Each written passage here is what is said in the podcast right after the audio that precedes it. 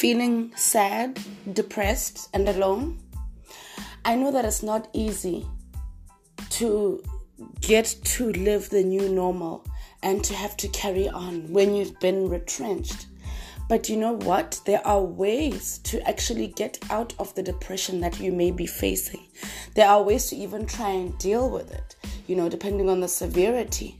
But in today's podcast, I want to teach you how you can actually set yourself to do a few tasks and how that will make you feel better uh, mentally.